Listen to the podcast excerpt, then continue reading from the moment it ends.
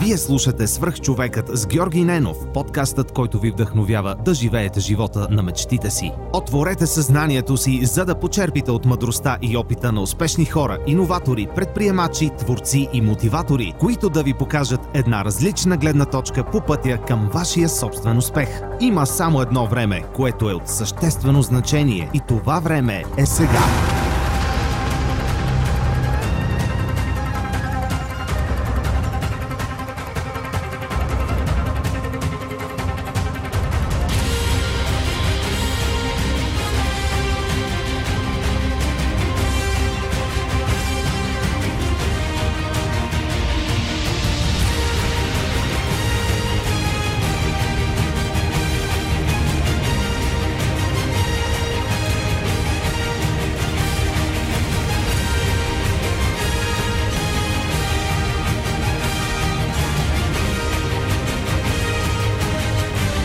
Здравейте! Вие слушате свърх човека с Георги Ненов.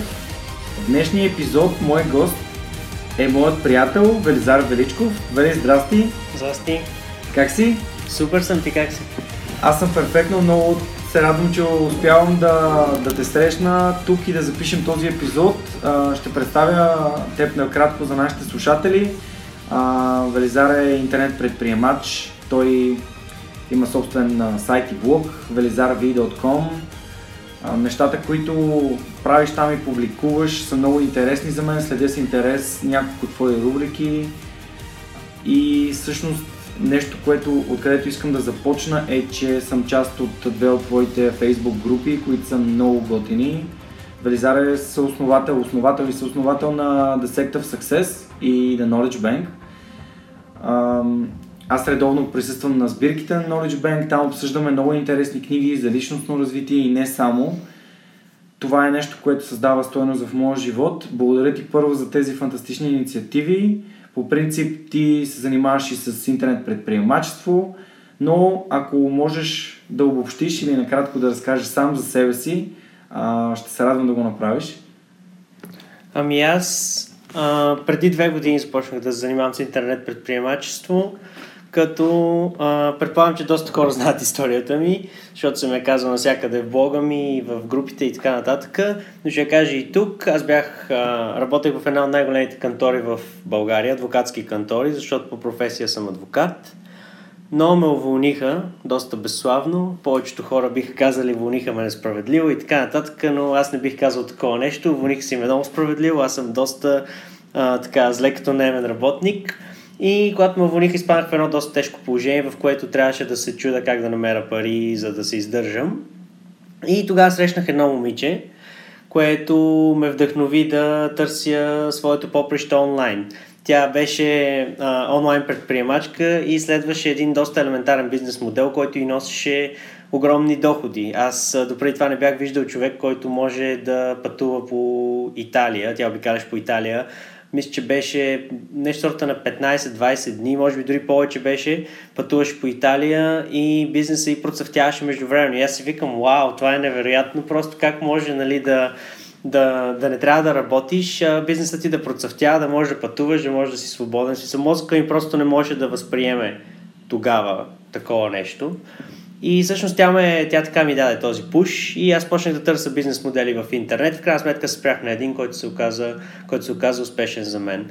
И когато достигнах определено ниво на успех, реших, че а, искам да върна нещо обратно и да помогна на повече хора да ги вдъхновя и да, да им създам една среда, която нали, да, е, да е supportive среда, която да им помогне да, да създадат собствен бизнес, да четат повече, да обменят знания и така нататък. И така с един мой приятел Димитър Миланов, който също е блогър, milanov.com, създадохме The Knowledge Bank, като как го създадохме, в общи линии създахме групата и написахме по един пост в блоговете си, който спонсорирахме с по 5 долара. И ангеджментът беше огромен за тези 5 долара. Още първия ден направихме над 1000 души и мисля, че още първия ден се превърна в една от най-големите групи за, за споделяне на бизнес материали. А сега вече мисля, че със сигурност е най-голямата, ако тогава не е била. Вече има 3000, над 3000 души в нея, като а, има и бук към нея. Бук клуба представлява следното нещо. Избираме книга, определена книга, тя се избира чрез гласуване и тази книга, която е избрана, се обсъжда в края на месеца на живо, всички я четат и се събираме да я обсъждаме. И така в общи линии, не, не винаги обсъждаме само книгата, разбира се. А, доста често а, говорим за някакви така по-фундаментални теми, бизнес, живот и така нататък. И смятам, че тези срещи са изключително, изключително полезни. Вече почваме да създаваме а, нещо като общество а, около The Knowledge Bank и около Book Club. А що се отнася до групата Sector of Success, която Джорд ти спомена, а, тя е по-специализирана, тя пак става въпрос за обменяне на знания, но тук, тук става въпрос за по-специализирани знания, защото аз съм, аз съм нещо аз съм всъщност член на едно общество а, от а, онлайн предприемачи, които всичките си изкарват парите с интернет. И всъщност искахме да, да помогнем на повече хора с тези специализирани знания, как точно да се изкарват пари в интернет, какви са бизнес моделите в интернет, как може да направиш един, е, един бизнес модел успешен. Искахме да им помогнем с този тип знания и, и това беше причината всъщност да създадем Sector Success Mastermind. Супер. Group. Ами аз искам само да кажа, че следващата книга, която сме избрали в Club към The Knowledge Bank – е неограничена власт на Тони Робинс, Unlimited Power, както е в оригинал и тя ще бъде разискана на следващата ни среща. Ако хората проявят желание, аз ще споделя, разбира се, групата и те ще могат да, да, се, да се джойнат, ако имат желание. Така че това е, аз още не съм я прочел. Държа си, има един съвет на, на Тим Ферис, който е не дейте да прочитате нещо, когато ви трябва, прекалено рано, защото после ще, трябва да го, ще го забравите и ще трябва да го четете наново. И този път реших да използвам тази, този съвет и да го, да го приложа. Всъщност, още нещо искам да кажа, свързано с Тим Ферис от историята, която ти разказа, че сякаш някой ми разказваше нещо, което Тим Ферис е написал в 4-часовата работна седмица. Как някой пътува, бизнеса му си работи, на него не му пука и то си живее си някъде, примерно в Италия или пътува някъде по света, докато самия бизнес а, той просто си процъфтява и си работи. Така че явно тези неща се случват не само по книгите и хубаво и наистина се радвам, че си попаднал на човек, който е вдъхновил. Това е идеята на свърхчовека, да, да бъдем вдъхновение за, за хората, които ни слушат и да си кажат, че ето този човек е успял да направи нещо толкова яко с живота си и аз мога и наистина си повярват. Добре. Напълно възможно е, да. Мога да потвърда. Виждал съм го не само в собствения си опит, виждал съм го в стотици, стотици хора и в България, и в чужбина, и от бедни държави, и от богати държави. Просто силата на, силата на интернет, просто интернет преодолява границите преодолява това дали имаш връзки или дали си породен в богато семейство или в бедно семейство и така нататък. Ти можеш с няколко клика на мишката да продаваш неща в целия свят. Можеш, например, с вчера с една приятелка обсъждахме един бизнес модел и аз си разказах една история, интересна. Само, само ще дам като пример за слушателите, mm-hmm. за да разберат какво е възможно. А, имам един приятел, който а, негов приятел изработва хендмейд, няма да казвам какво, хендмейд продукти и този мой приятел ги изкупува от неговия приятел и ги листва в eBay. Предполагам, че всички слушатели знаят за eBay. Листва ги, ги нали, те вече са available worldwide, т.е. може да ги купат хора от целия свят. И а, той продава, по, купува ги за 100 лева и ги продава за 800 долара едно парче и продава горе-долу около 3 на седмица. А, 3 на месец, прощай. 3 на месец. ми този марж. Да, и маржа, маржа е доста солиден. А, това са около 2400 долара, 4000 лева с такси и така нататък. Да кажем, че му остават нещо сорта на над 3000. А, над 3000 за 3 ходения до почтата, в смисъл доста добра, доста добра сума според мен. И всъщност този човек, а, ето как успя да, да левериджне общо взето а, потребители от цял свят. Повечето му купувачи са от САЩ, разбира се, те са така най- най-смелите байери. Но като цяло това е възможно за абсолютно всеки. Абсолютно всеки може да се разтърси, да намери продукти и да ги продава в целия свят. Никой не е ограничен от България а, да продава тук или да, да се развива тук. Всеки може да излезне и да печели парите си във всяка една държава, в която може да се. То интернет дава наистина неограничени възможности. И тук можем да отидем към рубриката, една от рубриките в сайта ти, за как да достигнем до 1000 долара на месец. А, това е много, много интересна, аз следя с интерес, свързана е пак с а, електронна търговия, хората, ако хората, които слушат има интересно, могат да, да намерят информация там на твоя сайт. Всичко е написано толкова внимателно и толкова простичко и разбираемо. И те поздравявам за, за инициативата защо да създадеш такова нещо и да го пуснеш безплатно за достъп а, на всички. Още нещо, което искам да се върна назад, пък е момента, в който каза, че в един а, такъв а, етап от живота си си достигнал до необходимостта да, да върнеш нещо обратно. И това го забелязвам много в предприемачите, най-вече от САЩ, които са осъзнали, че предприемачът, за да е успешен, за да е щастлив и да е удовлетворен, той трябва да живее life of service, т.е. да връща нещо и да създава стойност. И как, какво е чувството? В един момент хората ни обвиняват, че сме материалисти, но когато осъзнаеш какво точно и по какъв начин искаш да дадеш стойност, променя ли се нещо в майндсета ти, което ти казва да, аз вече ще го правя така или просто гледната точка се изменя от, от необходимостта да живееш за собствения си живот и за твоите необходимости до това необходимостта да, да дадеш полза на другите. Да, а, значи, принципно, а, според мен тези неща могат да се обяснят с пирамидата на Маслоу и а, тя, както знаем, е на най-бейсик ниво, на най-низкото ниво на пирамидата на Маслоу за който не знае какво може да е гугълнете, има, има много информация за това, но в общи линии на най-базовото ниво човек си има нужда от прехрана, от подслон и така нататък. И малко по малко както се качва с нивата, последствие е сигурност. И най-накрая вече или в едно от последните нива вече идва contribution.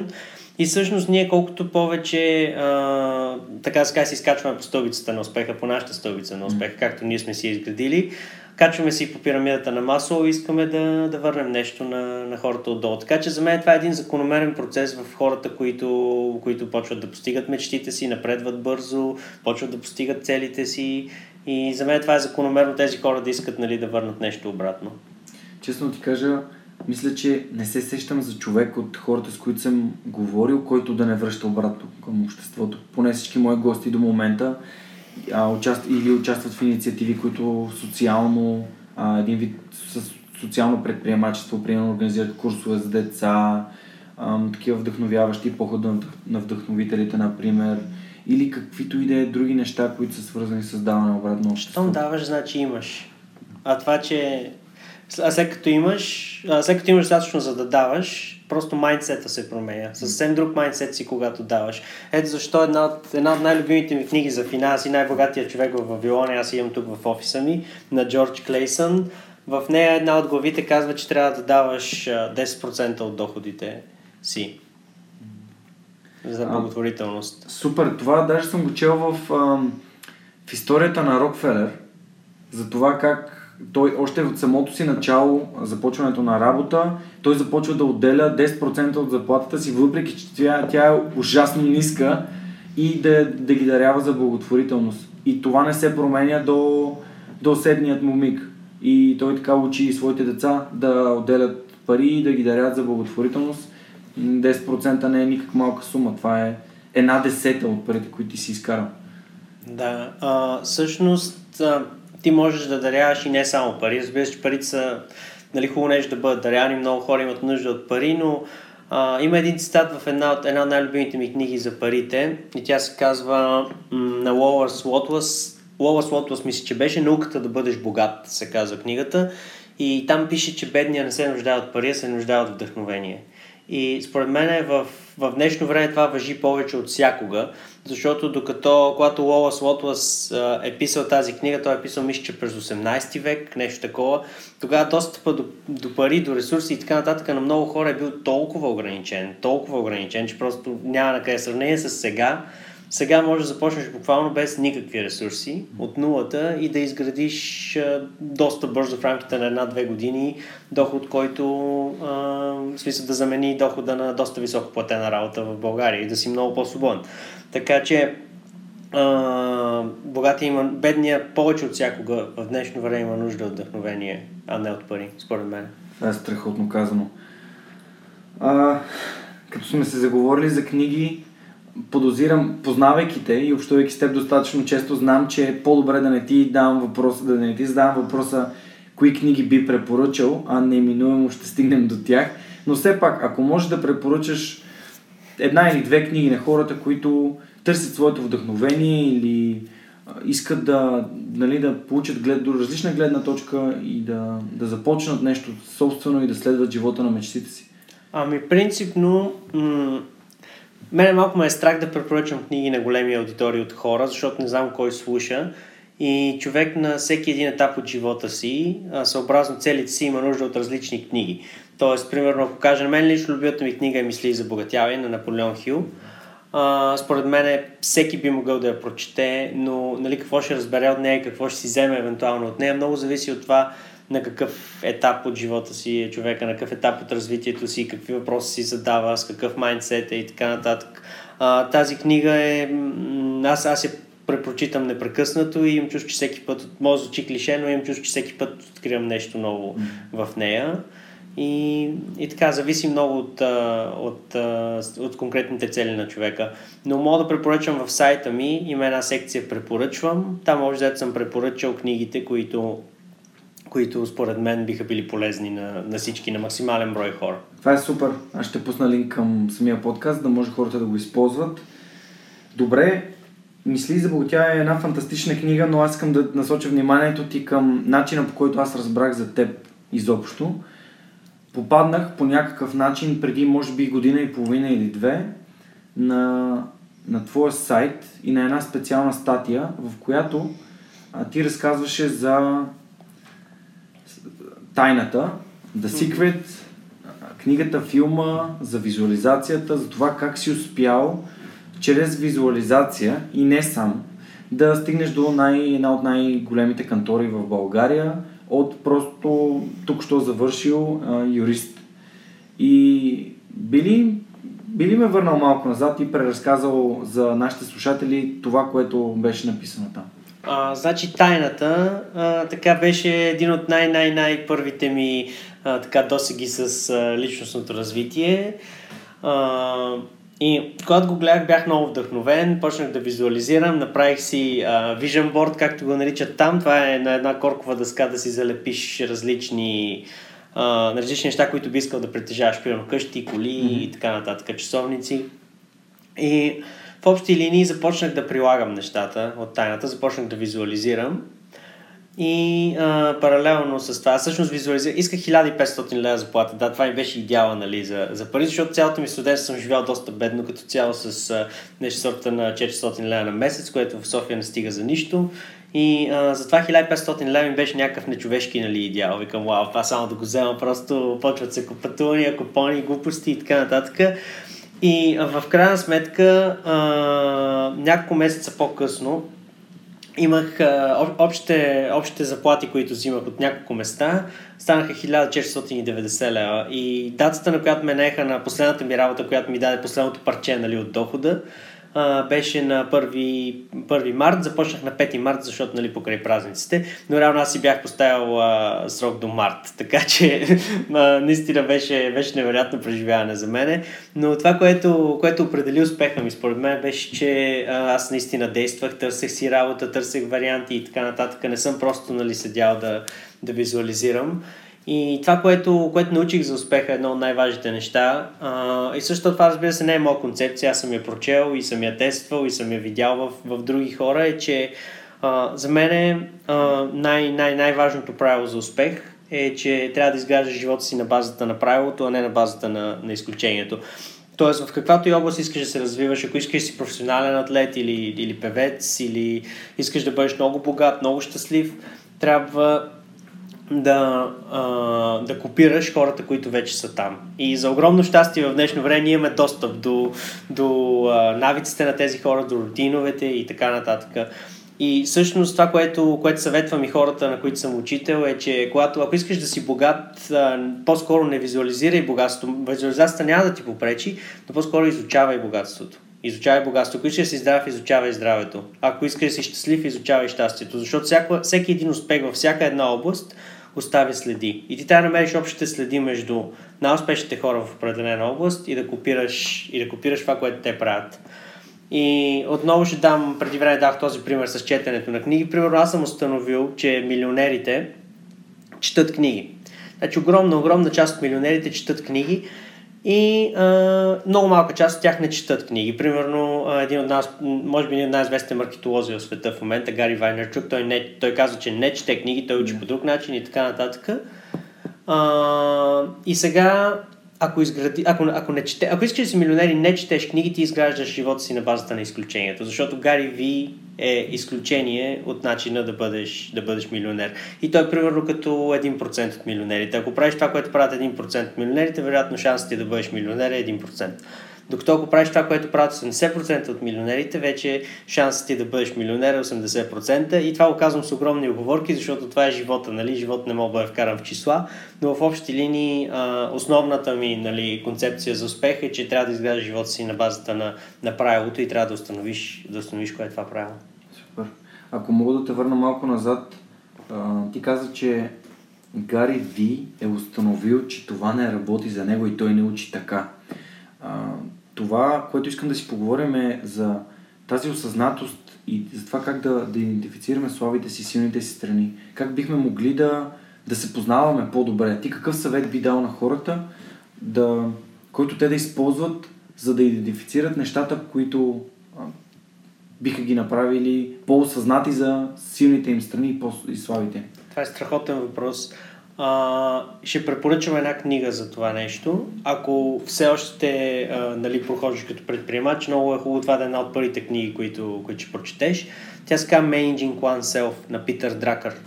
А, Питър Дракър е един от най-известните бизнес теоретици на, на миналия век и в общи линии в книгата си той предлага един прост метод за това да получиш обратна връзка дали, дали си добър в нещо или не. Той го нарича feedback analysis. Може да прочетете повече, но в, в нали, най- най-общо казано е, че ти започваш да правиш нещо, правиш го, мисля, че той препоръчваше нещо на 18 месеца, не съм 100% сигурен, мисля, че беше 18 месеца и а, виждаш какъв дали ти харесва или не, преценяваш а, съобразно, сравняваш това, което се е случило за ти 18 месеца с това, какви са били expectationите ти mm-hmm. през тези 18 месеца. Може да не го казвам абсолютно точно, но в общи линии а, смисъл е, че трябва да пробваш много различни mm-hmm. неща и да видиш а, да видиш какво би сютвало най-добре за тебе, а не нали, да гадаеш или да, да търсиш изцяло отговорите отвътре и, и така. И всъщност Питър Дракър дава много различни области, в, в които да изследваш.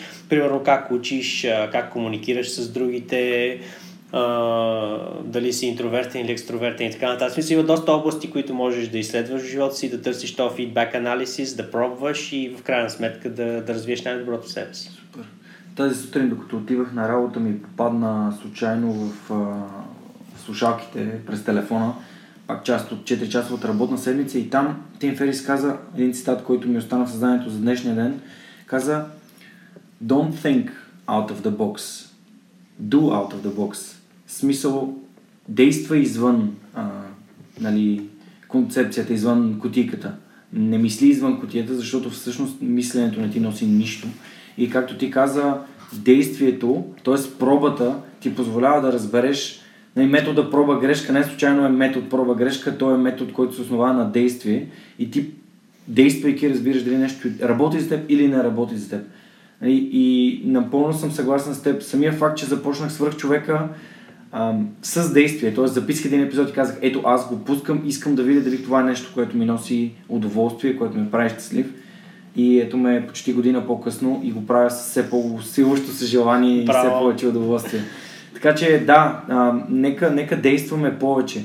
Нещо, което бих могъл да добавя към това, което ти каза е и съм забелязал, че при мен работи, когато си задавам въпроси. Когато си казвам, добре, защо го направих това или защо не го направих и когато анализирам своите действия или своите бездействия и по този начин установявам някакви връзки, които в последствие, когато ми се получи сходна ситуация, аз вече знам или а, като съм я анализирал, горе-долу знам как да реагирам. И това е много, много яко. Супер, това беше много полезно и смятам, че ще бъде супер полезно за хората да го имплементират. Както, както и двамата с теб знаем, важно е какво четем, но е много по-важно какво правим, правим в, в, от прочетеното. Дали наистина влагаме научен, новонаученото в действие или просто той остава в нашето съзнание и като седнем на една маса, бе, това го знам, аз това съм го правил, Мисли, не мислих да го направя, не съм го правил, защото то май не работи, ама аз си го знам. Аз ще ти кажа защо между другото хората не а, не започват такива неща. Хората не започват нещата, за които говорят, че искат да започнат. И най-големия проблем на, на хората, примерно казват, искам да си направя сайт и да пиша, примерно, за кино, защото аз съм киноман и нали, след време да печеля евентуално този сайт. И в главата на човек седи а, тази голяма задача, аз искам да направя сайт. Обаче това принципно е така доста, доста обемно като за мозъка. А мозъка като цяло е орган, който а, пести енергия. Мозъка е а, уред за оцеляване, т.е. той ще гледа винаги да спести максимално много енергия. Когато в мозъка си държиш някаква така задача, направи сайт, примерно, а, някакси това, това е прекалено сложно и м- мозъкът ти подсъзнателно едва ли не ще, ще отхвърля тази задача. И това, което трябва да направиш, когато се изправиш срещу, срещу нещо такова, е всъщност да, според мен, е да го разбиеш на максимално, максимално малки actionable steps. Mm-hmm. Примерно първия ден ще работя 5 минути и искам да измисля три потенциални заглавия за, за сайта. Това е. Избиш и трите заглавия, нямаш право да работиш повече. Вторите 5 минути искам да намеря един хубав дизайн, примерно. Третия ден искам да си купа домейна. И така, започваш с много, много малки стъпки. Всъщност, тайната на успеха, според мен, е малки стъпки, които се правят всеки ден. Това е истината, така се изграждат навици и така се изгражда успех. Просто малките стъпки нищо не могат да замени а, това, което наричат incremental progress, бавния постепенен прогрес всеки ден. И много хора се опитват да го заменят с някакви експлозивни, примерно, тренировъчни сесии. Ако искаш, примерно, започнеш да тренираш, някои хора искат да започнат да тренират и отидат да се разцепват, примерно, в залата. Направо се щупват първите пет тренировки и в последствие това не е sustainable, защото ти не можеш да се щупваш непрекъснато от тренировки. Но пак, аз ще ви разкажа един случай, който скоро четох и там един, а, един човек, а, който е бил доста, доста overweight, мисля, че е бил с 100 кг, се е насилил да, да ходи само по 5 минути в залата за първи един месец, за да може да свикне и да създаде навик. И всъщност така се създава навик и, и той последствие е свалил почти цели, нали, всичките излишни килограми, които има по себе си и е постигнал успех. Той се е насилил да създаде навика и го е раздил на малки, малки стъпки, на които буквално те са толкова малки, че не можеш да кажеш не, как така Джеймс Клир. Например, ли стъпките към успех си толкова малки, че да не можеш да кажеш не. И всъщност така се изгражда навик и, и така се подхожда към, към големите проекти. И аз да се върна на, на, на Питър Дръкър само за една секунда, защото се сетих за два негови цитата, които са много относими към, към това, с което говориме. Първият е uh, Most people think what uh, they know what they're good at, most people are wrong. И втория е You can never build on weakness, you can only build upon strength. Тоест, ако трябва нали, да направя въобще от тия два цитата, е, че не си мисли, че знаеш в какво си добър. Тествай в какво си добър. Тествай в какво си добър, разбери и изграждай. Buildway up, както се казва на английски, върху това, върху което си добър. По начина, по който предаваш информация, говориш на хората, просто стани, а, стани най-добрия в стренктовете си. И не се опитвай да, да оправиш уикнесите си, защото колкото и се опитваш да оправиш уикнесите си, ти просто м- никога... Да, ти ще ги направиш последствие, никога няма толкова добър, колкото хората, които, на които твоя weakness е техен strength. Просто няма нужда. И в днешния свят можеш да намериш хора с всякакви стренктове, така че които да, да ти мъпнеш с тях и да работиш с тях, така че не е нужно да си експерт по всичко. Света е прекалено сложен, така или иначе в днешно време. Два цитата. Това, което ти каза току-що, точно е един вид извадено от като а, реч на Гари Ви uh, don't focus on your weaknesses, focus on your strengths. Because the best thing that you can do with your weaknesses is for them to become mediocre. Което ще рече, нали, посред, може да ги направиш посредствени своите слабости, обаче ако вложиш това усилие в своите силни страни, те могат да станат много, по, много, по, много по-силни. Дори world class, ако да, го правиш достатъчно дълго с тренировки. И второто нещо, което исках да кажа, беше свързано с а, толкова много информация се генерира в мозъка ми в момента, че тотално, тотално даже забравих последното ти изречение, но... А, добре, окей. А като се седе ще кажа, но това беше много важно. А, много, много, много важни цитати. Той аз го забрах. да, много информация, за, просто много вайп и, така. Да, мисля, че се получава страхотен да. епизод. Да, значи Managing Oneself на Питър Дръкър. Питър Дръкър, това е една от трите книги, които са ми в Goodreads профила, в топ 3. Наредил съм ги не случайно в топ 3. Managing Oneself, uh, How to Win Friends and Influence People, което все още не съм прочел. И третата третата книга винаги забравяме една от трите книги, но по-късно ще се сети. Както и да е. Може ли само да кажа за книгите едно нещо, аз сетих, когато ти спомена книги и а, искам да кажа на, на слушателите един капан, в който аз попаднах преди време свързан с книгите и това е, че а, така нареченото аз го наричам его четене. Его четенето е четене, при което ти четеш просто за да можеш да прочетеш книгата и да кажеш после, брат, аз тази книга съм я чел. И да се направиш нали, на, на, на много отворен пред някакви други хора. А, его четенето като цяло, когато, когато четеш по този начин, а, обикновено а, почти нищо не ти остава от, от тази книга. Ти не, не прилагаш абсолютно нищо, просто я минаваш един път и приключваш. И едно нещо, което правя в момента и което работи много по-добре за мене, и също съм го научил от един от uh, известен маркетолог Тай Лопес се казва, той казва, стани приятел с най-добрите книги. Стани приятел с тях. Връщай се. И той казва, а, ти не искаш да видиш приятелите си един път и в последствие забравиш за тях, нали така? И аз правя същото нещо. Аз ставам приятел с, аз ставам приятел с Тани, за, за, с мисли за богатя, аз съм много добър приятел. С uh, How to Win Friends and Influence People съм много, много добър приятел. С... Uh, Явно и с Managing Oneself си И с Managing Oneself съм доста добър приятел. С книгите на Тони Робинс Гигантски крачки съм много добър приятел. И за още доста книги съм много добър приятел, но ако, ако се замислят слушателите, а, ти ако си добър приятел с 20 книги, ти можеш примерно на, 5, на 15 дни да прочиташ, а, е, да препрочиташ една книга, която вече си прочел. И всъщност ти вече си друг човек. Книгата е същата, но ти вече си друг човек. И когато си друг човек, виждаш нещата по друг начин, възприемаш по друг начин и в крайна сметка в много от случаите ти си кажеш, вау, аз тази книга, аз тази книга чел ли съм я?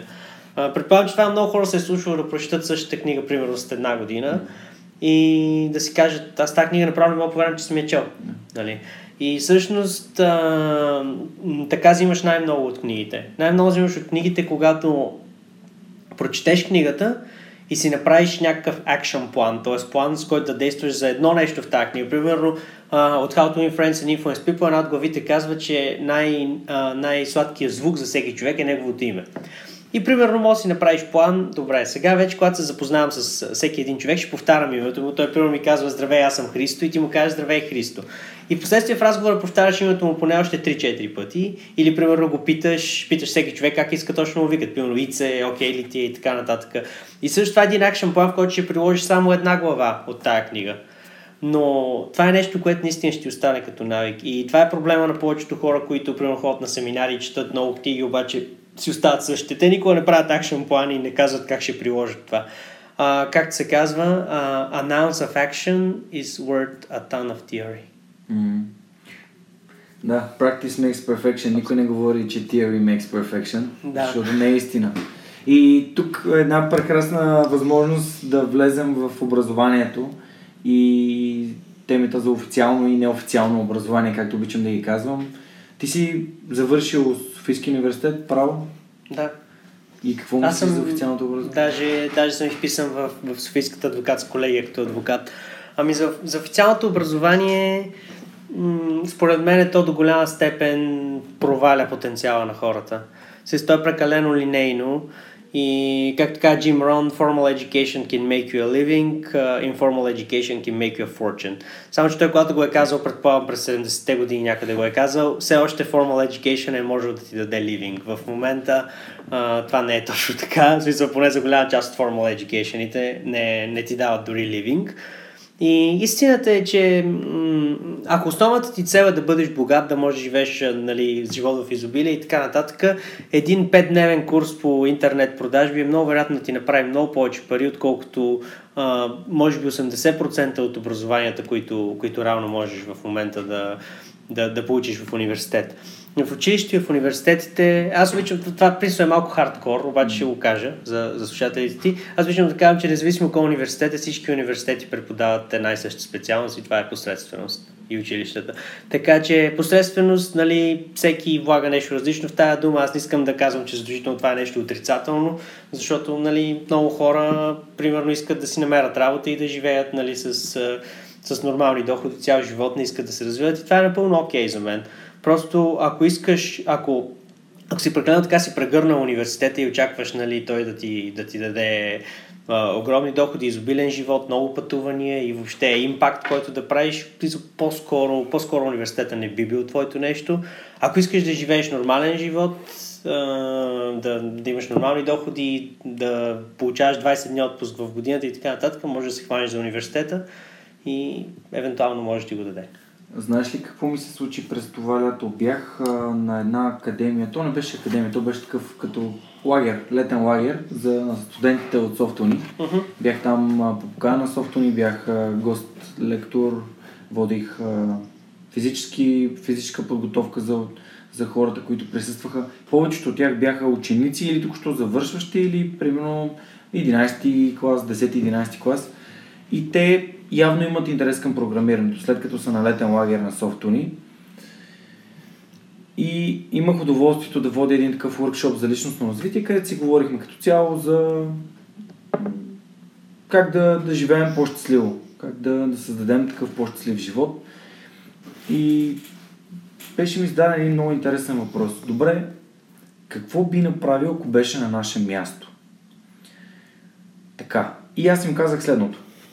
Давах им три съвета. Първото беше винаги бих се грижил за здравето си, за тялото си, защото от опита, който съм натрупал до сега, той ми показва, че в момента, в които съм спрял да се грижа за него или за дълги периоди от време не съм се грижил, това е носило доста негативи в последствие.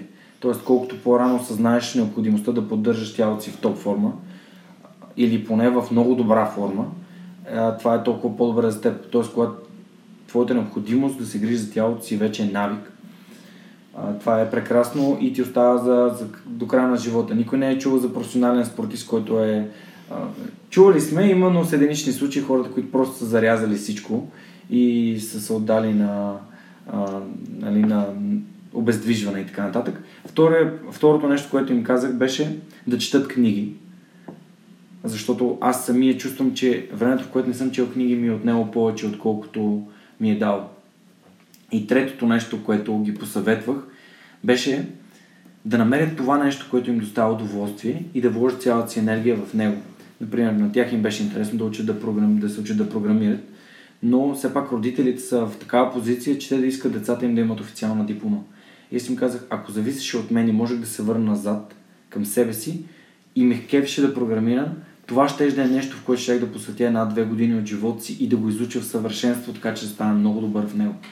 И така, всъщност, без да дам 7 години за образование, а, без да давам безумни такси за нещо, което в последствие евентуално няма да използвам, щях да, да съм добър в нещо, което наистина ми харесва, което съм открил, че ми харесва и че а, ми харесва да правя като цяло. И така, просто тези съвети сега откликват много на това, което ти каза, на нали, човек да, да, да, да Нека да не, нали, да не заклеймяваме образование. Не, не го заклеймявам. Но да, все пак има, има професии, които, примерно за лекар, просто трябва да учиш. Нали, няма как. И за адвокат. Но истината е, че да, и за адвокат също, но истината е, че просто трябва да, смисъл, първо трябва да си отговориш на въпрос какъв живот искам да живея и вече да нагаждаш средствата, защото образованието е средство, дали ще е формално или неформално, то е средство за да ти даде определен резултат, който ти трябва да прецениш какъв е. И евентуално този резултат ще се сменя, нали, с време, защото ти се промениш като човек. Но на базата на резултата, който искаш, трябва да решиш какво, какви средства да, да почнеш да, да изграждаш. Това е в общи линии за образованието. не искам нали, да, да говоря колко е зле и така нататък, защото има, има страхотни хора, които преподават и в Софийския университет и в правото, но като цяло те са, те са младсинство, според мен, в, от това, което аз съм видял mm. в нашата образователна система. Говорят нали, за формалните университети, за държавните университети главно. Добре, според теб има ли значение човек на колко години, е, когато намери нещо, което иска да прави до края на живота си? Не, за мен няма никакво значение какво възрастта, проблема, проблема също на повечето хора, които са по-възрастни е, че те много, по, много по-трудно отварят съзнанието си. Колкото си по-млад, ти по-лесно можеш да бъдеш отворено съзнание, да приемеш нови знания и а, нали, да се промениш като човек. По-възрастните хора, а, не всичките разбира се, това е генерализация, но те много по-трудно отварят съзнанието си а, за нови неща, да учат нови неща, да се променят като хора. И всъщност затова на тях може би е доста по-трудно, ако до 50 години нали, не си разбрал какво искаш да правиш. Вероятно няма да можеш да разбереш. Така че по-добре с тази книжка, книжка Managing Oneself, която препоръчах, всъщност доста хора могат да си отговорят на, на такива въпроси, какво обичам и така нататък. И другото, което ще препоръчам на слушателите е да не падат в капана на това да мислят, че нали, абсолютно всичко, което... Смисъл, ако ти обичаш, примерно, да, да правиш бизнес, всичко, нали, всяка, всяка част от бизнеса би е обичал. Смисъл, в истинския бизнес и в реалния бизнес, който прави пари, има доста неща, които не са супер, не, не са най-приятните просто.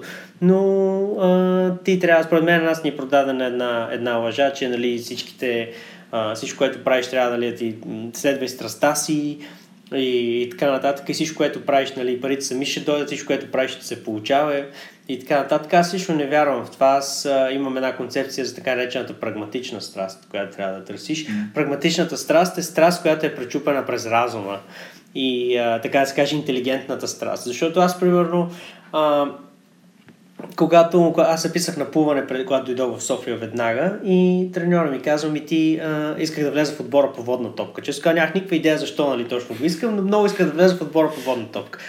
А аз, когато отидох от началото, смисъл, фърнам се във водата и ще се отдава. Просто трябва си някой да ме гледа, нали? Защото е някакво ужасно просто. И, и, и си бях поставил за цяло съм в отбора по водна топка. Но всъщност аз имах, така се каже, физически хендикап, защото аз не съм достатъчно висок, за да бъда, за да бъда професионален пловец. И аз бях тогава, че на 20 години нямаше за къде да порасна. И всъщност, колкото я си бях поставил цел, примерно съм най-добре повез в България, или нали, да съм капитан на отбора по водна топка, или дори да участвам нали, в отбора по водна топка, просто, просто с този хендикап трудно щеше да стане. И това не е, дори да кажа, плуването ми е нали, най-голямата страст, умирам да плувам и така нататък, просто това не е интелигентна цел. Интелигентната цел е да, да направиш целта на базата на, на strength, който имаш, който вече говорихме за Питър Дракър. Това е интелигентната цел и да се примириш, че в преследването на тази цел, в осъществяването на тази цел ще има доста неща, които не са ти страст и вероятно няма да ти харесват. Нали, доста вероятно дори да мразиш от дъното на душата си някой от тях. Но това е част от цената, която всеки трябва да плати, според мен, за да, за да живее живота на мечтите си. Супер добре казано. Мен ми харесва, интерпретирам го чрез фитнеса и там обикновено упражнението, което ти е най-трудно и най-много мразиш е упражнението, което ти дава най-много. Така че been there done that и аз също. Най-голям реворд е там, където е обикновено, не там, където е най-трудно. Супер. Добре, много ми харесва твоята концепция за прагматичната страст и за това как си имплементира всички тези знания, които си натрупал, натрупал четейки а, тези велики книги в а, своя собствена гледна точка. Това е доста, доста рядко се случва, според мен. Добре, Велизаре, имаш ли свръхсила? Обикновено свръхчовеците имат, си имат по нещо. Ами... да кажем, да, да разберем коя е най-силната ти страна. Най-силната ми страна. Аз ще започна малко по-отдалече и ще кажа, че а, скоро с приятели си говорихме, нали, какво би станало, ако сега трябва да се търсим работа. Аз, както казах, нали, аз съм в повечето хората около мен са онлайн предприемачи, нали, всеки работи за себе си. И си мислех, аз замислих, аз ако трябва да се търся работа, аз в какво съм добър реално. Защото нали, в момента в правото бях много добър, смисъл бях в топ нали, на, в, в, моят курс, обаче нали, вече съм малко излезнал от правото. А, някакси м- не мога да сета за нещо, в което съм нали, супер добър и ако сега трябва да се търся работа, въобще ли нали, мога да умра от глад, мога да се случи това. и, и затова се надявам нали, да не ми се случва, а, да не ми се налага да се търся работа. А, но в последствие нали, установих, след като малко повече започнах да купая, че аз също съм добър в идентифициране на бизнес възможности и в, а, така се каже, организиране на експлуатацията им. Организиране на експлуатацията им значи да организираш хора, ресурси, процеси и така нататък, за да можеш да експлуатираш определена бизнес възможност. Просто аз, така като nature, съм, съм бизнес билдър и то няма как да е друго, защото като работник съм супер посредствен, нали? Смисъл това не ми е, не ми е стренг, очевидно трябва ми е другото, защото иначе нали, не ставаш за нищо в общи линии. И, и аз съм просто, аз съм просто бизнес билдър. Не мога да идентифицирам възможност, мога да гледам голямата картина, мога да вода един бизнес, да, да адвайзвам един бизнес, Uh, това, което не ми харесва е да се занимавам с детайли и тези operational части. Mm-hmm. И, и всъщност това смятам, че съм добър, защото почти всички проекти, с които съм се захванал, всъщност са, са печеливши. Някои от тях доста печеливши. Така че, според мен, това е, това е моята супер сила.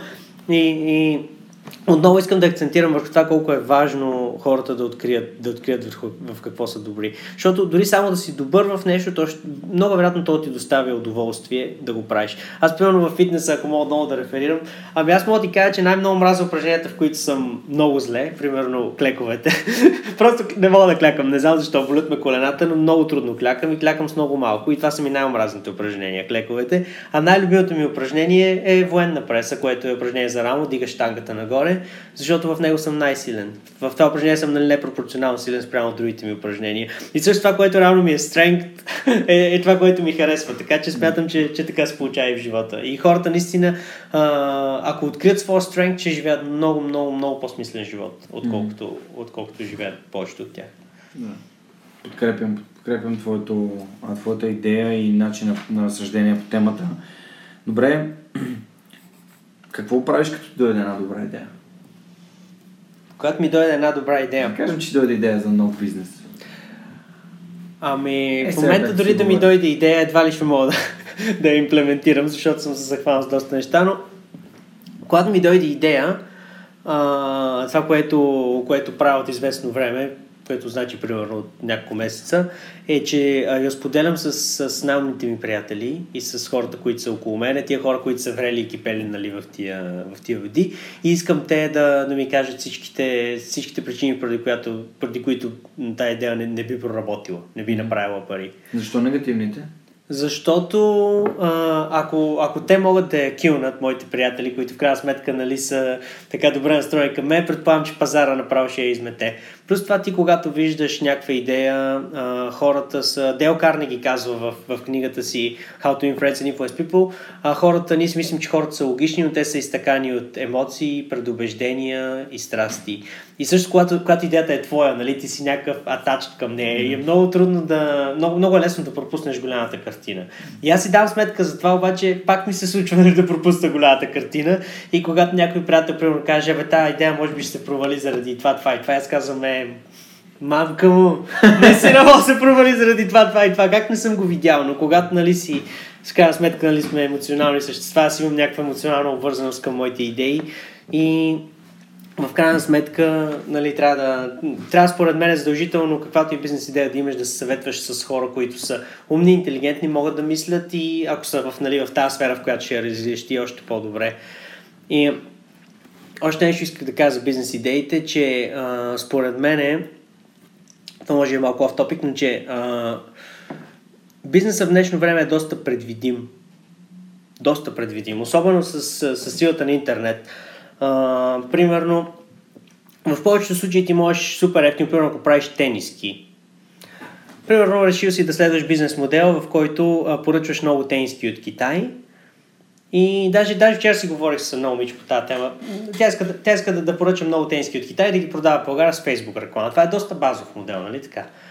И нужно ли е да купиш хиляда тениски, примерно, и да, за да разбереш, че, че този бизнес модел няма да работи нали, с конкретните штампи, които си решил. Не.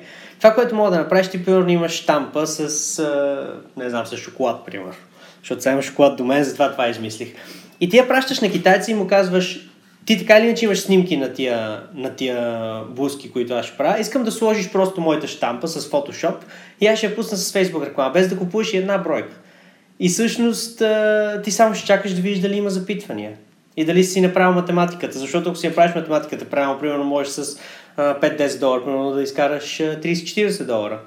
И виждаш дали има математика. Аз така го наричам, дали има математика. Ако има математика, да, забравя, пропусна да кажа, че тестваш примерно 10-15 аудитории. Ако има математика при една, две, една или две от аудиториите, значи идеята има смисъл и чак тогава купуваш инвентар. Но преди това работиш само на базата на една снимка. И всъщност това прави, затова интернет е толкова предвидим. Ти много, много ефтино и много бързо можеш да, да тестваш концепцията си. Така че в, в интернет почти няма такова нещо като големи рискове. Примерно в интернет почти няма, няма такова нещо, където да набиеш 50-100 бона в нещо и да, и да ги загубиш всичките. Това почти не се случва. Защо? Ако си разумен, разбира се, не се случва. Сега, ако имаш прекалено много пари нали, си решил да набиваш тук там и не си разумен, може и да ги загубиш. Но принципно, ако си играеш картите, картите добре а, и тестваш Lean стратегията, като между другото има много яка книга за, за, за такъв тип стратегии, да Lean Startup на Ерик Рис, А, просто интернет ти позволява да тестваш нещата lean, т.е. да ги тестваш ефтино и бързо. И, и така. И, и това е идеята, която дава всъщност на моята приятелка и, и, и тя я хареса и вероятно ще я про. Супер. Аз так му ще да те питам, ако някой човек започва да собствен он, а, интернет бизнес, какво би му казал? Ето, направо си беше он топик, ако питаш мен. Да, да. А, прочете ми въпроса предварително. Ми добре, говорихме си за книги, говорихме си за бизнес, говорихме си за образование. Това са много важни неща и много важни теми. Ам, да те питам тогава, какво са успехът и провалът за теб? Успехът и провалът за мен. Това е интересен въпрос. Може би съм мислил някога за него, нямам готови отговори. Успехът за мен е... Ще започна с успехът. Успехът за мен е да, да се влюбиш в процеса, който ще направи успешен. А, много хора а, някакси вярват, че когато постигнат определена цел, примерно когато имам почки, ще бъда щастлив. Или пък когато нали, почна да правя 5000 на месец, ще бъда щастлив. Или така нататък, някакви конкретни цели. Истината е, че всичките тия цели, да гониш някаква цел е като да гониш хоризонта. Ако да гониш щастието е като да гониш хоризонта. Щастието не се гони. Щастието е да достъпно за тебе е сега. В този момент е достъпно цялото щастие, където всичките за цялото щастие като а, интензитет е достъпно в момента за теб. И Тони Робинс пише много за това, между другото. Но а, за да, ако искаш да бъдеш щастлив, ако искаш да бъдеш успешен, трябва да се влюбиш в процеса. Да се влюбиш в процеса. Трябва да се влюбиш, не да се влюбиш в концепцията ти да имаш почки, а да се влюбиш в тренировките. Mm. Не да се влюбиш в а, това да, да имаш доход, примерно, от 5-10 хиляди на месеца, да се влюбиш в а, работата по това. Да се влюбиш в, в малките дребни неща, които правиш. И когато се влюбиш в процеса, ти се влюбваш в живота, защото живота е процес, не е крайна дестинация. Просто какъвто и... Как... А, аз съм достигал доста цели. Аз дори имам книга написана за целите. А, и в общи линии м- никога не е толкова ексайтинг, никога не е толкова невероятно, колкото си представял. Защото а, целите ти, просто мозъка е така създаден, че той нормализира всичко, което е пред очите ти. И това всъщност а, още, още преди го видя, го бях прочел в една книга The Happiness Hypothesis и те там дават а, на Джонатан Хайт, те там дават един пример с а, кой според вас е по-щастлив. А, човек, който, примерно, вземеш два, два абсолютно еднакви нали, нали, хора, като социален бекграунд, така нататък, един става инвалид, другия става милионер в един и същи ден. Един е печелил от другия става инвалид. Кой ще бъде по-щастлив след 3 месеца? Отговорът е и двамата ще бъдат еднакво щастливи, нали, при еднакви други обстоятелства. Защото за милион, а, този, който е инвалида, вече ще се, ще се е примирил с това, че е инвалид. А той, който е милионер, също ще се е примирил с това, че е милионер. Мозъка му ще, бъде, ще нормализира нещата. Така че каквато и цел да, да, да, да постигнат хората, просто мозъка нормализира тази цел. И рано или късно тя вече не е толкова ексайтинг. Затова, ако искаш наистина да се влюбиш в живота и ако искаш наистина да си успешен, трябва да се влюбиш в процеса, който ще направи успешен. И това е успеха за мен. Успехът е да бъдеш влюбен в процеса, който ще направи успешен. А провала, ако мога да се върнем към него, е точно обратното. Да мразиш процеса, който ще направи успешен, да гледаш някакво митично място в бъдеще, където ще бъдеш успешен или така нататък, да отлагаш живота си, да си кажеш, а да, само нали, да ми се родят деца, а, нали, само да се пенсионирам, само да взема това повишение, в момента, в който си кажеш това, ти според мен вече си в много голям капан и всъщност трябва да, трябва да се опиташ да се измъкнеш, защото а, да гониш, да гониш щастието отново е, е като да гониш хоризонта. И хората често попадаме в този капан и аз също попадам в този капан. Аз, аз си давам сметка, аз съм aware за това, но съм често в този капан. Така че, а, нали, внимавайте. Внимавайте да не отлагате щастието. Щастието е достъпно всякога. Най-интензивното щастие е достъпно във всеки един момент. Вау. Това направо ме разби. Наистина много, много готина гледна точка имаш Велизара по тази тема. Много ми хареса и аз самия доста добре се припознах. Даже си записах и а, твоя цитат, защото смятам, че ще го използвам като анонсирам епизода. Имаш ли някакви мечти свързани с развитието на твоя бизнес или с развитието на Велизар като, като човек, като щастлив човек? А, една от мечтите ми е не знам дали бих я нарекал бизнес мечта, защото тя ще е един бизнес модел, който искам да реализирам, но също не го правя заради бизнеса толкова много. Най-голямата им мечта е да създам а, университет подобен на SoftUni, но да бъде не знам дали ще бъде маркетинг уни или, или с някакво друго име, но в общи линии ще бъде университет за предприемачи, за, за хора, които искат да бъдат онлайн предприемачи. И всъщност искаме да от началото, нали, на входа на университета евалюейтваме хората, т.е. преценяваме да. нали, в коя сфера на онлайн предприемачите искат да се развиват и след 6 месеца, примерно, когато свърши курса или една година или не знам какво, а, те вече имат, а, примерно, се занимават с e-commerce, вече имат продукти, които са лиснати, тествани и така нататък. Ако искат да се занимават примерно с продажба на дигитални продукти, те вече са изградили аудиторията, която нали, е първата крачка към това да продаваш дигитални продукти и така нататък. Просто искаме хората, когато излезнат, не съм само аз говоря в множествено число, защото имам и приятели, с които общо взето заедно го мечтаваме това. Искаме хората, човека влиза и след 6 месеца вече има готовите предпоставки да бъде да изкарва доста добри пари от интернет, да може да се издържа от това и, и нали, да пътува, да живее, да живее такъв един свободен живот. И това е, едно, това е, това е може би най-голямата им неща. Аз дори смятам, че това е, че това е моята мисия. А и другото, което е, че а, искам да го правя за целия свят. Аз като цяло се определям като космополит и искам за целия свят да го правя, искам хора от целия свят да могат да се обучават, защото а, нали, това сме в България. Не само българи имат нужда от помощ, имат нужда от помощ дори хора, дори в САЩ, в UK, в богатите държави имат хора, имат а, а, нужда от помощ хората в ЮАР, в, в всякакви държави в света. Насякъде има uh, една така, такъв контингент от млади хора, които не могат да си намерят работа, защото примерно са учили специалност, която вече е outdated, вече не е толкова модерна и е заменена с някакъв uh, нали, компютър или микрочип и така нататък. И всъщност всички тия хора може да бъдат предприемачи, без да променят света, без да бъдат Илон Мъск, без да бъдат Стив Джобс, могат просто да осигурят един хубав доход на себе си и, и да могат да живеят един наистина свободен живот. И аз вярвам, че това, е, че това е моята мисия в живота. Наистина го вярвам. Може би това ще се промени с време, но сега вярвам, че аз съм роден и, и съм поставен на този свят, за да мога да направя този университет и да обуча максимално, максимално много хора да живеят един свободен и, и готин и смислен живот. И щастлив. И щастлив, да. Междувременно да обичат процеса и да бъдат щастливи. Абсолютно. Супер. Това е много готино.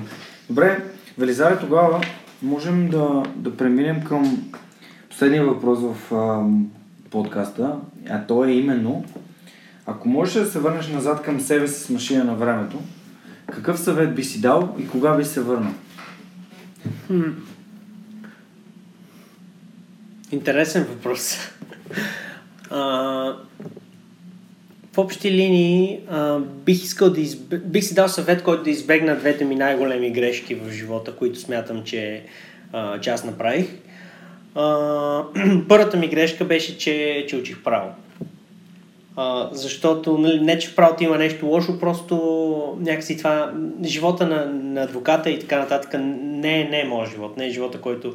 Аз, аз тогава не бях преценил, изглежда своите strengths, weaknesses и не бях преценил какви са ми целите, не, не знаех какъв живот искам и затова може би а, пропилях според мен. Нали, те години са ми дали нещо, нали, правото не е напълно пропиляно и аз някой мога да се върне и да го работя евентуално, но реално е, това, което съм получил за тия 6 години е несъизмеримо спрямо, спрямо времето, спрямо 6 години. И всъщност аз, погледнато от гледна точка на ROI, т.е. на Return on Investment, аз съм инвестирал 6 години и съм получил а, малко. така че това ми е една от, от големите грешки. Втората голяма грешка ми е, че а, според мен е, че не си намерих ментор а, на време, когато започвах с онлайн бизнеса, смятам, че ще ми спести доста болка. И всъщност аз, аз до голяма степен съм се учил по, по най-горчивия път, който е пътя на собствения опит. И затова, примерно, някой ме пита, нали, каза, започва с онлайн бизнес и така нататък, му казвам, най-добре реши, нали, в коя област ще се развиваш на онлайн бизнес. Има 3-4 области и, нали, основни. И, и в последствие намери то, който е най-добрия в тия области, който мога, до който мога да се докопаш, писи на 100 човека, ако трябва, и му кажи, ще работя за теб безплатно, ако трябва, просто нали ме вземи, готов съм да правя каквото искаш и така нататък. И всъщност така можеш да се научиш много по-бързо и да си спестиш години от живота. Но от друга гледна точка, а, в крайна сметка, ние не можем да знаем как... Аз, аз не мога да знам какъв човек ще аз съм сега, ако реално не бях завършил право и имах ментор. Това никога не мога да го знае, защото в крайна сметка аз може би съм тук точно заради това, може би си бях намерил момент, щях, не знам, бързо да успея и, и да стана мързелив и така нататък. Нямаше да чета толкова, нямаше да направя The Knowledge Bank, защото нямаше да имам този sense of accomplishment, който имах, когато направих The Knowledge Bank заедно с Митака. И така че, в крайна сметка, нали, глобално погледнато, тези двете ги отчитам за грешки, но а, в крайна сметка всичко те прави човека, който, който трябва да бъдеш. Така че трябва да се примириме с миналото си, да отчитаме грешките и, и да гледаме напред. Това така, човече че... беше много силно. В смисъл, как, как просто мислейки си за грешките си толкова... Сигурен съм, че толкова време си мислил за това, че си ги допуснал и, и някакси вътрешно си искал да ги кажеш и в момента, в който спря и като каза чакай малко, нали, всъщност аз нямаше да съм тук сега с теб и честно това беше един от уау моментите, които съм имал по време на подкаста. Благодаря ти, че го сподели с мен. Моля, моля, радвам се, че ти, че ти хареса. Много, беше много силно това и смятам, че е перфектен начин да, да затворим епизода, като а, просто обърна внимание на слушателите и им кажа, че това, което се случи тук, що пред мен, беше фантастично и се надявам те сами да осъзнават, че ако не бяха направили изборите, които са направили за себе си, те нямаше да слушат този епизод сега. И ако сме благодарни за нещата, които са ни се случили, е много по-вероятно да сме по-осъзнати и по-щастливи в бъдещето си, отколкото толкова съжаляваме за нещата, които така или иначе вече са се случили. Благодаря ти, Велизаре. Беше един фантастичен епизод. Благодаря ти за отделеното благодаря, време, за всички съвети. За мен беше удоволствие. И ти благодаря за толкова много съдържание, което създаде за нашите гости. Спискът с книги ще бъде много дълъг, но абсолютно ще си заслужава. А на моите слушатели бих искал да благодаря за, за времето, което отделят, да ме слушат всяка седмица, да им обещая, че тази година ще бъде още по-добра и още по-свръхчовешка и да ги помоля да споделят подкаста със своите приятели, да ни харесат в SoundCloud, в YouTube, в iTunes, както и Facebook страницата, разбира се, и да очакват нещо наистина ексклюзивно в идните няколко седмици от мен. Това беше всичко от нас. До скоро!